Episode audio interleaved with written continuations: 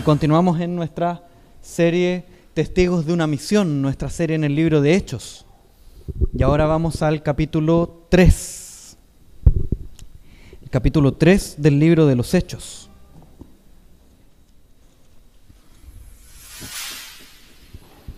Hoy día vamos a ver todo el capítulo 3. Así que primero voy a hacer la lectura de los primeros 10 versículos. Y después a medida que vayamos avanzando en el sermón vamos a ir leyendo los otros versículos, ¿les parece? Dice así el capítulo 3 de Hechos. Un día subían Pedro y Juan al templo a las 3 de la tarde, que es la hora de la oración. Junto a la puerta llamada Hermosa había un hombre lisiado de nacimiento, al que todos los días dejaban allí para que pidiera limosna a los que entraban en el templo. Cuando éste vio que Pedro y Juan estaban por entrar, les pidió limosna. Pedro, con Juan, mirándolos fijamente, le dijo, míranos. El hombre fijó en ellos la mirada, esperando recibir algo. No tengo plata ni oro, declaró Pedro pero lo que tengo te doy. En el nombre de Jesucristo de Nazaret, levántate y anda. Y tomándolo por la mano derecha lo levantó. Al instante los pies y los tobillos del hombre cobraron fuerza. De un salto se puso en pie y comenzó a caminar. Luego entró con ellos en el templo con sus propios pies, saltando y alabando a Dios. Cuando todo el pueblo lo vio caminar y alabar a Dios, lo reconocieron como el mismo hombre que acostumbraba a pedir limosna sentado junto a la puerta llamada Hermosa, y se llenaron de admiración y asombro por lo que le había ocurrido. En estos primeros diez versículos, nosotros vemos básicamente un hecho, una pequeña historia, un acontecimiento, que es un milagro. Y antes de, hablar un poco de, este milagro, que nosotros no nos vamos a centrar en, él, sino que en los siguientes versículos, vamos a sentar las bases. Un poco lo que nosotros habíamos hablado la semana pasada, una recapitulación. Nosotros hablamos un poco sobre los milagros y cómo muchas veces en nuestro contexto o en nuestras conversaciones con otros hermanos o en iglesias de otros lados, está esa idea, esa necesidad por ver, observar milagros y cosas que llamen la atención, eventos que llamen la atención.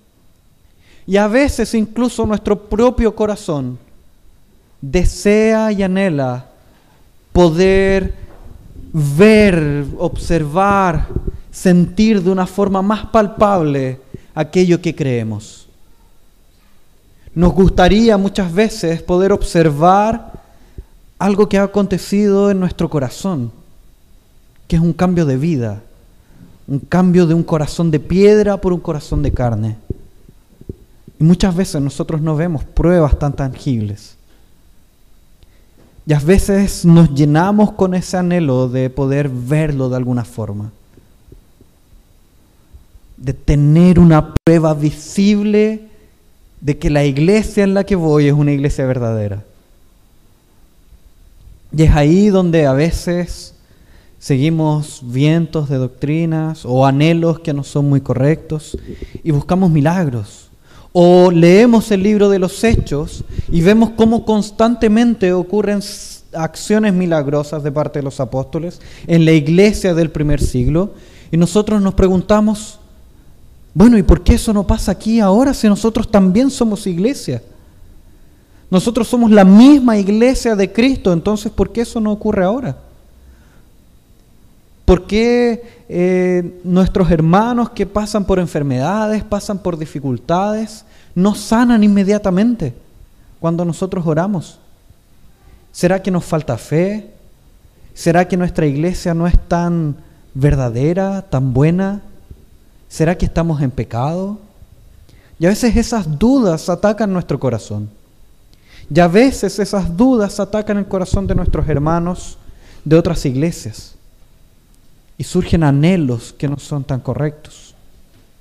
Y es por eso que la semana pasada nosotros hablamos un poco cómo los milagros en las escrituras a lo largo de todo el texto bíblico, cuando venían de la parte de Dios, nosotros podemos observar básicamente tres momentos principales en los cuales Dios actúa por medio de personas de forma milagrosa, que es en el tiempo de Moisés, en el tiempo de Eliseo, perdón, Elías y Eliseo, y en el tiempo de Jesús y los apóstoles. Entonces en el tiempo de Moisés, después en el tiempo de algunos profetas, y después en el tiempo de Jesús y los apóstoles. Y vimos cómo estos tres momentos de las escrituras, en los cuales vemos una gran acción milagrosa, donde grandes milagros son operados constantemente, hay un punto en común, hay un contexto en común, y que es la incredulidad. En el tiempo de Moisés eh, vemos cómo el pueblo era absolutamente incrédulo. El pueblo cuando después de haber visto el mar abrirse, columnas de fuego siguiéndolos durante la noche, nubes para refrescarlos durante el día, después de ver todas esas cosas, o incluso mientras veían todas esas cosas, como el maná cayendo todos los días, como su ropa no envejeciendo día a día. Observando esos milagros, el pueblo decía, yo prefiero volver a Egipto.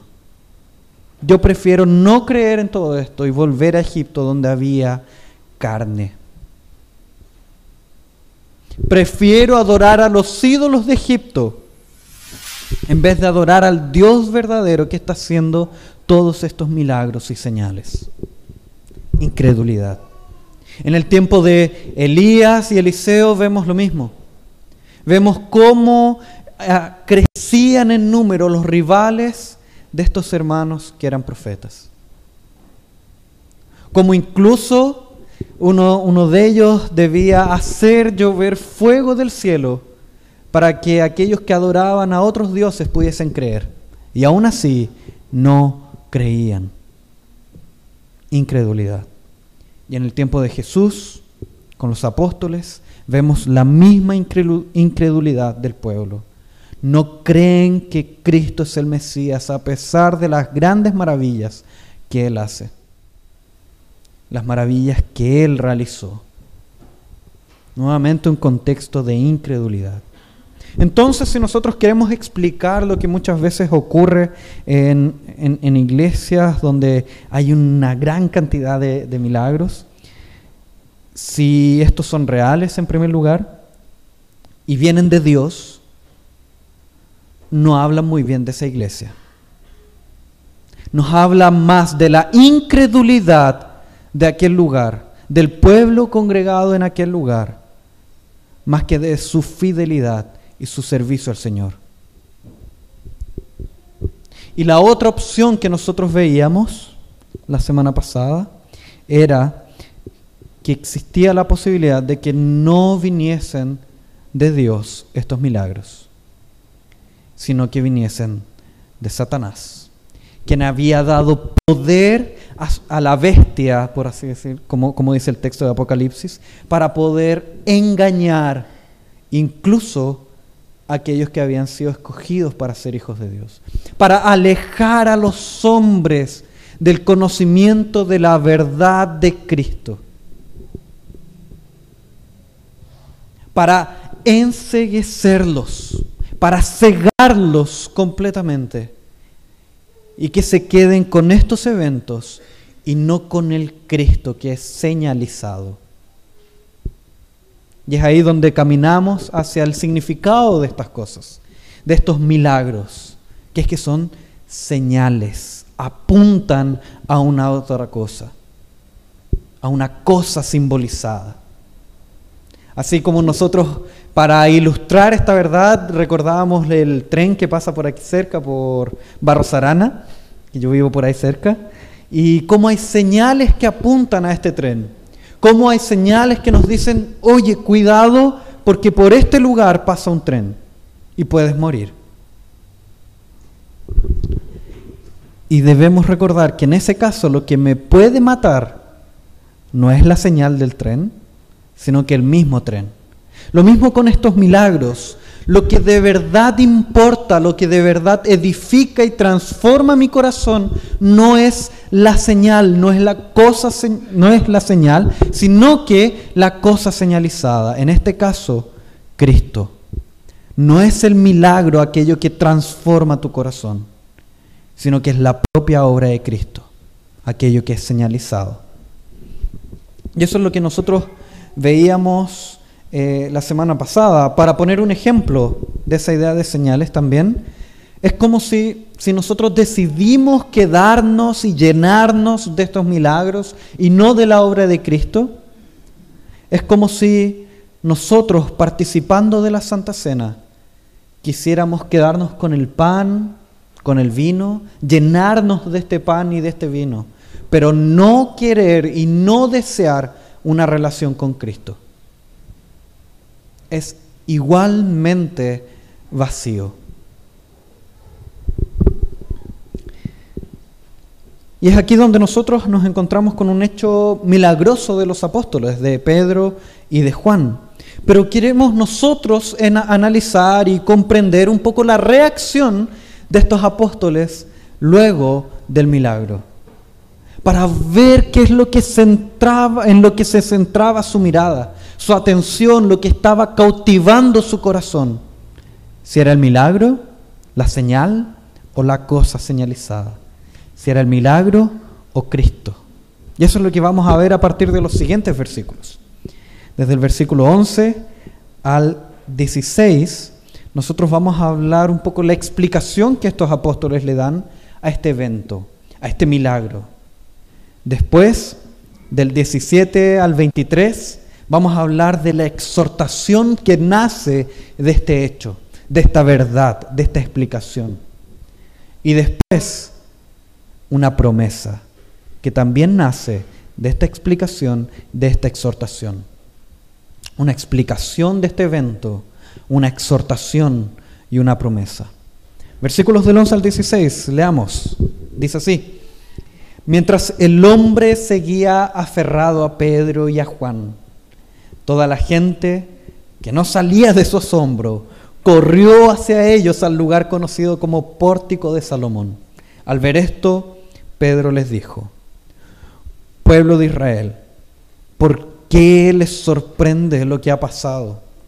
¿Por qué nos miran como si por nuestro propio poder o virtud hubiéramos hecho caminar a este hombre? El Dios de Abraham, de Isaac y de Jacob, el Dios de nuestros antepasados, ha glorificado a su siervo Jesús. Ustedes lo entregaron y lo rechazaron ante Pilato, aunque éste había decidido soltarlo rechazaron al santo y justo y pidieron que se indultara a un asesino. Mataron al autor de la vida, pero Dios lo levantó de entre los muertos y de eso nosotros somos testigos. Por la fe en el nombre de Jesús, Él ha restablecido a este hombre, a quien ustedes ven y conocen. Esta fe que viene por medio de Jesús lo ha sanado por completo, como les consta a ustedes. Entonces lo primero que muestran, lo primero que muestra Pedro con su inicio de discurso es básicamente quién no hizo el milagro.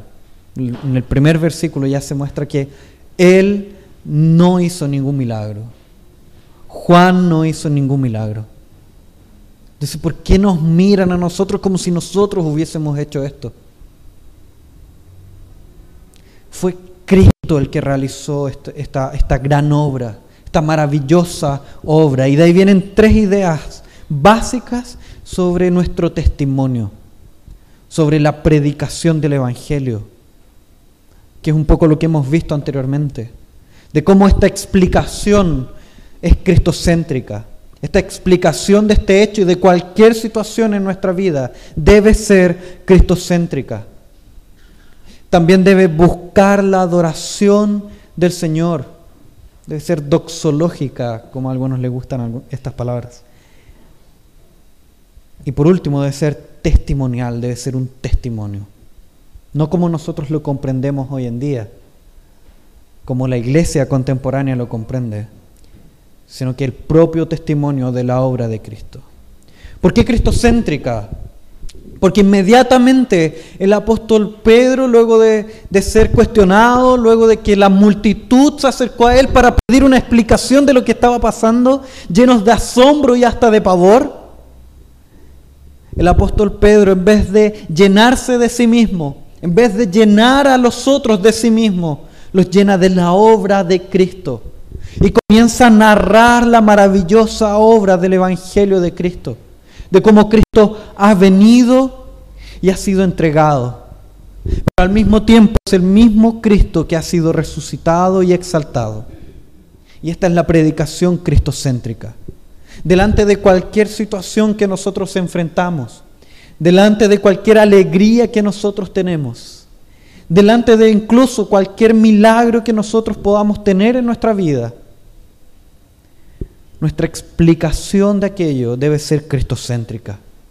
Debe ser un camino al Evangelio. Debe ser ese aceite que hidrata el motor del automóvil para que se mueva más fácilmente. Debe ser el aceite que permea el, mensaje del Evangelio. Pero al mismo tiempo debe ser doxológica. O sea que busca la adoración, la glorificación de Dios que busca la gloria de Dios. En este texto que acabamos de leer se nos muestra cómo Dios ha glorificado a Jesús mientras ustedes le han matado. Aquí se nos muestra cómo Dios glorificando a Jesús, refiriéndose a su resurrección, refiriéndose a su exaltación, a su ascensión a los cielos. Y es interesante cómo se nos habla de esta resurrección de Cristo y al mismo tiempo de la salud total de un hombre en un mismo texto. Porque si nosotros recordamos la resurrección de Cristo y cómo esta resurrección fue en gloria, cómo Él brillaba, por así decirlo, delante, su gloria brillaba delante de aquellos que lo encontraron por primera vez, a tal punto que no lo podían reconocer. De la misma forma, al realizar este, esta señal, este milagro, Dios está mostrando algo que vendría más adelante. De una sanidad perfecta para cada uno de los hijos de Dios. Tú hoy en día cargas con enfermedades. Tú hoy en día cargas con dolencias, cargas con pesar, con sufrimiento. Y tal vez muchas de esas dolencias, muchas de esas, muchas de esas dificultades te acompañan toda tu vida. Pero déjame decirte algo, en Cristo hay sanidad. En Cristo hay un milagro. Y no quiero hablarlo como, como se dice en muchas iglesias, hay un milagro para tu vida, ven adelante. No me refiero a eso. Refiero a que un día Cristo volverá, establecerá su reino para siempre y tú serás sanado de una vez y para siempre, porque los efectos del pecado ya no estarán más en tu vida. Ya no habrá más enfermedad, lloro, sufrimiento, llanto, pena, tristeza.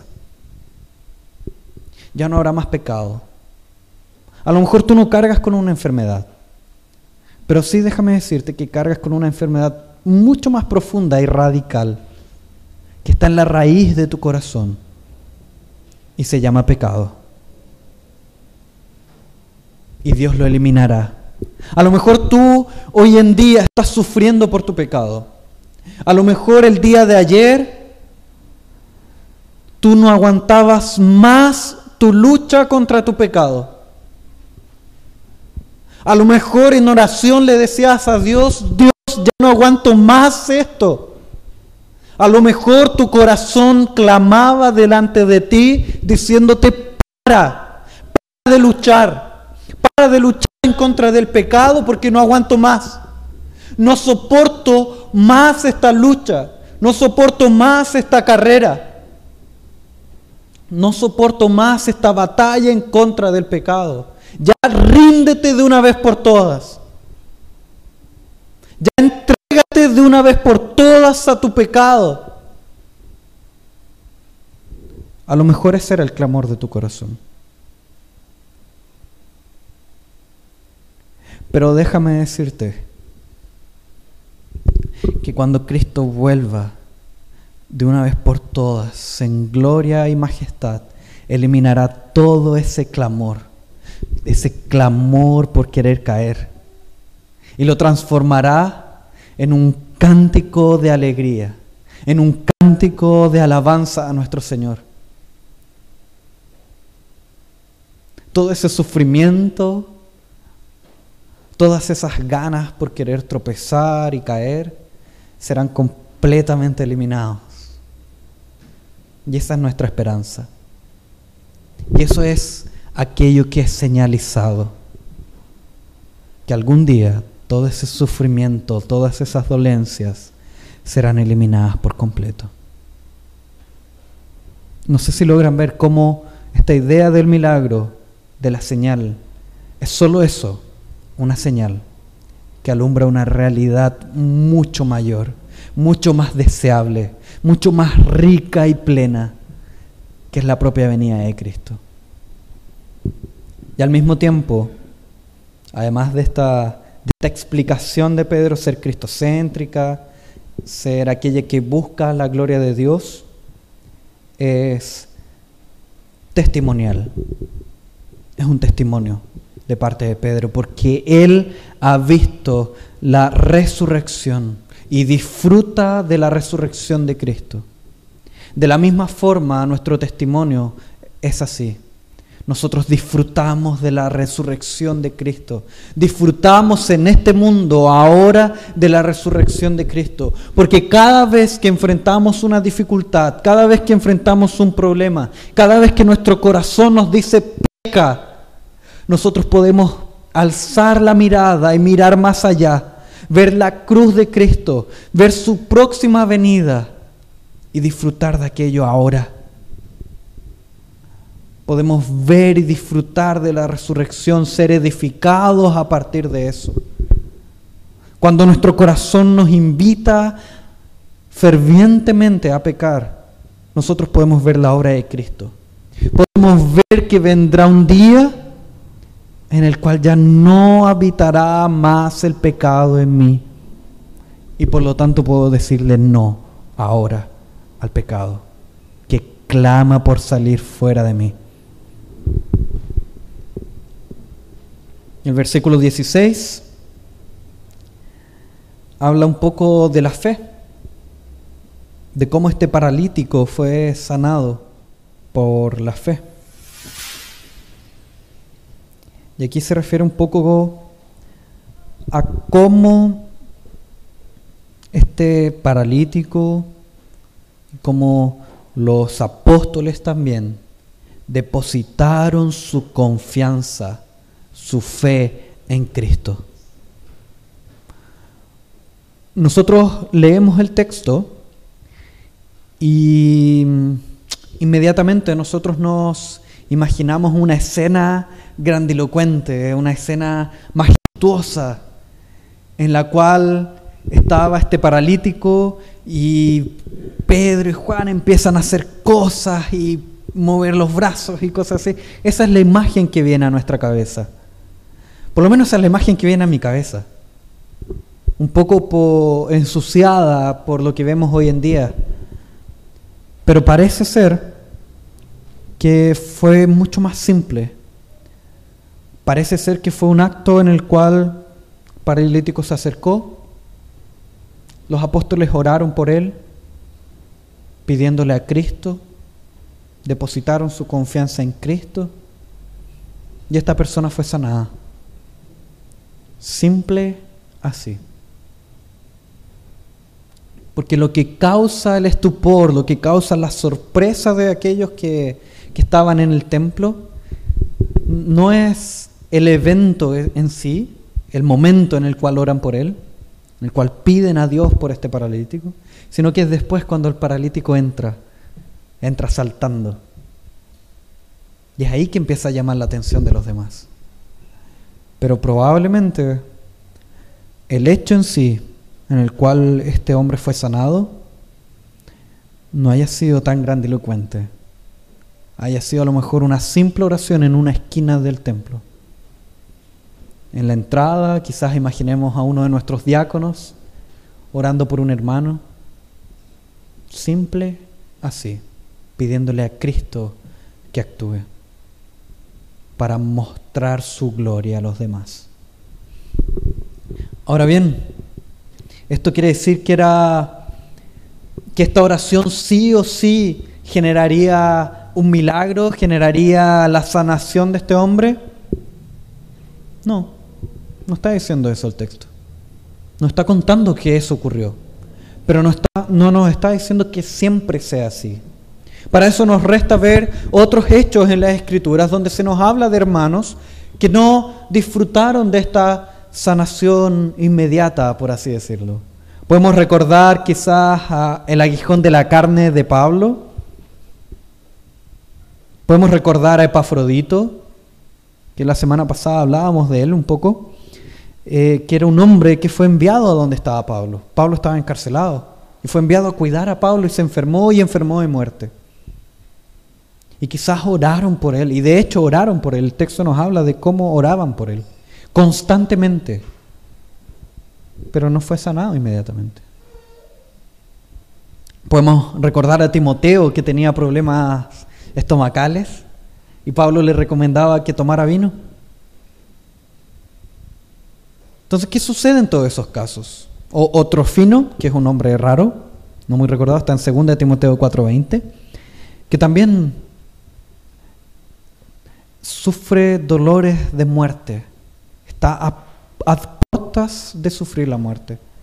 Y después de un tiempo, de un proceso médico, le es sanado. Entonces, ¿qué pasó con todas estas situaciones? ¿Acaso ellos estaban en pecado? ¿Acaso no tuvieron suficiente fe? ¿Acaso estaban mal en su relación con Dios? Yo creo que no. Simplemente Dios no quiso mostrar su señal en ese momento. Puesto que no era necesario, eran hombres que estaban sólidos en la palabra de Dios y dependían de la gracia de Dios.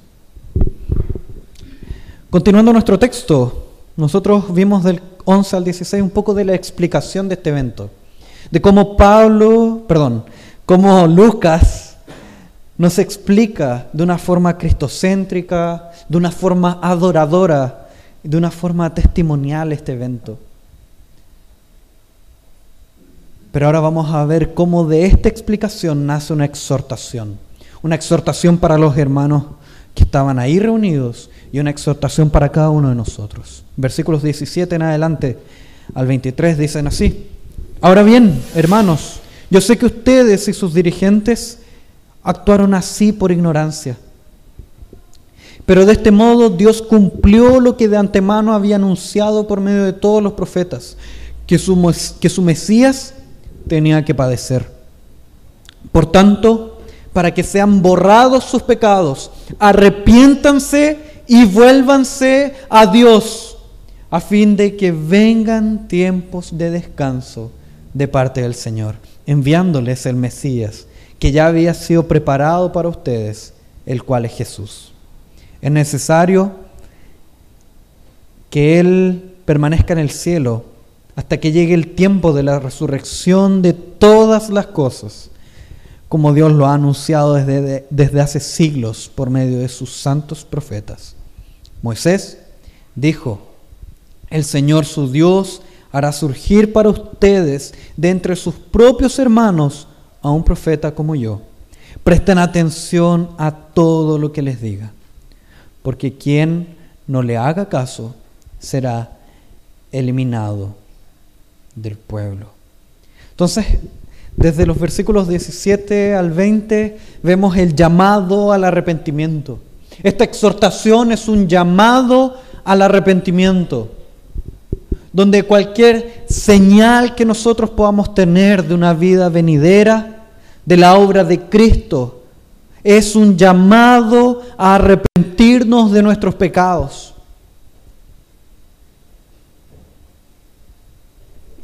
Nosotros vimos que nosotros vimos que estos milagros eran una señal de una sanidad venidera, una señal de la obra de Cristo.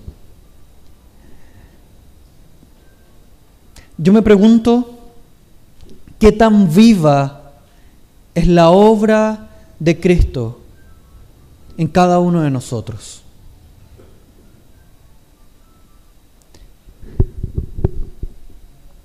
¿Qué tanto nosotros nos hemos acercado a esta obra con arrepentimiento de pecados? Podemos hacer un ejercicio simple y empezar a contar en la semana que recién pasó. ¿Cuántas veces nos hemos acercado a Dios en oración buscando el perdón de nuestro Padre?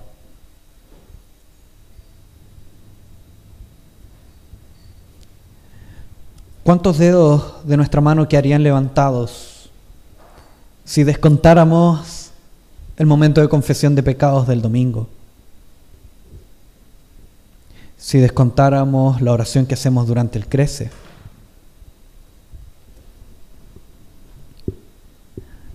Y por otro lado, ¿cuántas veces nosotros hemos llamado a nuestros hermanos y aquellos que no conocen a Cristo a arrepentirse de sus pecados. ¿Cuántas veces hemos sido agentes de la gracia de Dios en la vida de nuestros hermanos? Mostrándoles el arrepentimiento, la confesión de pecados, no como un momento doloroso, no como un momento difícil, sino que como un momento en el cual se acercan a la maravillosa obra de Cristo y dependen de Él para su vida, mostrándoles la gracia de Cristo,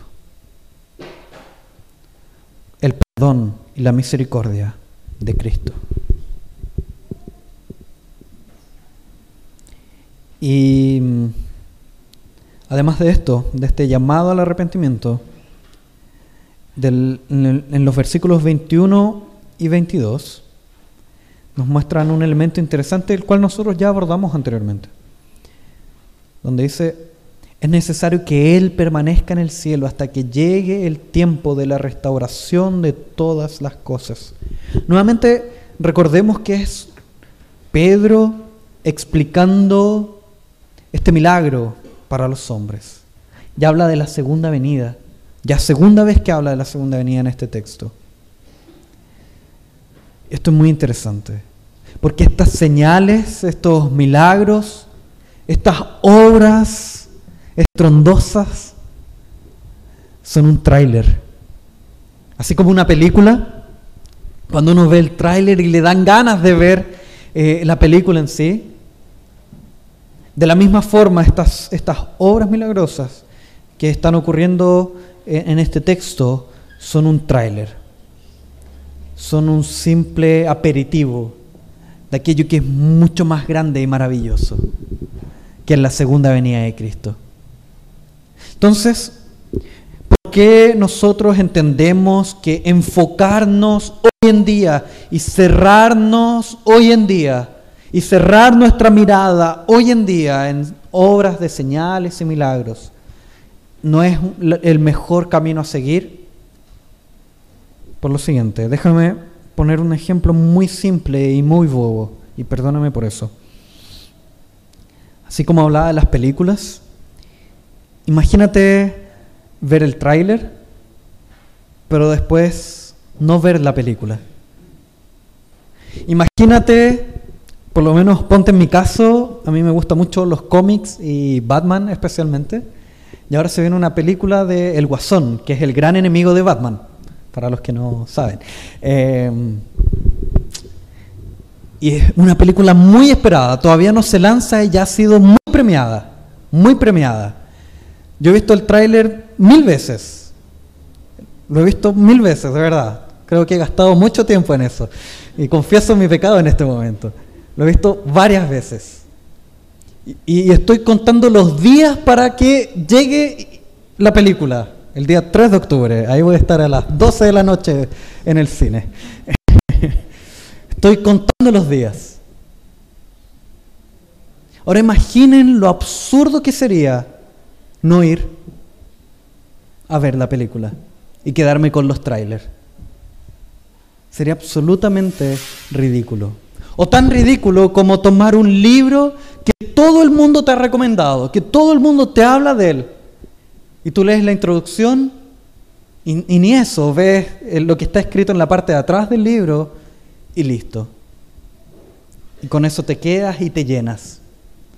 O es tan absurdo como tomar la palabra de Dios y leer esa primera hoja que tiene escrito el índice de todos los libros y llenarte con aquello y satisfacerte con aquello.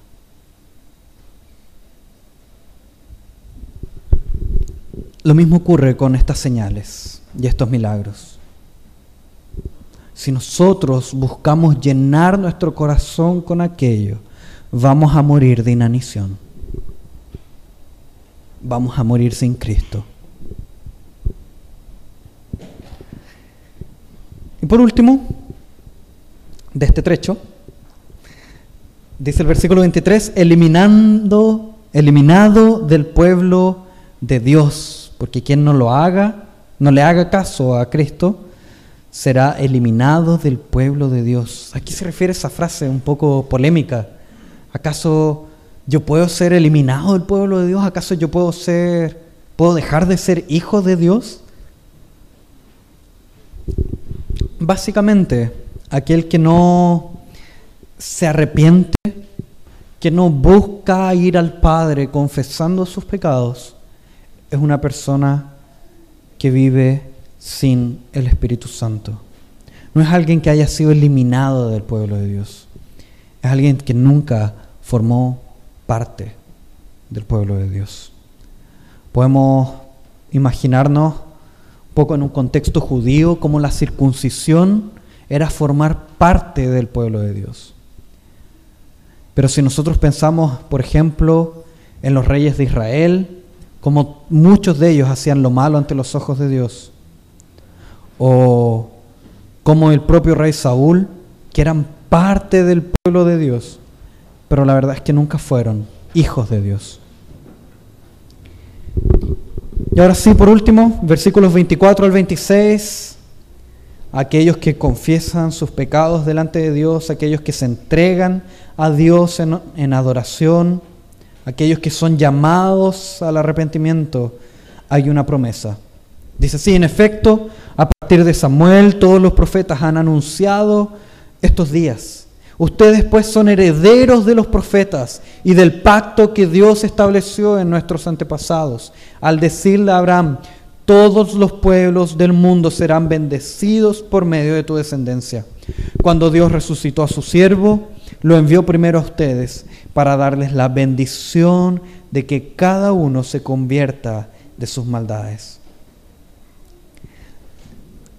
Esta promesa es ser herederos del pacto.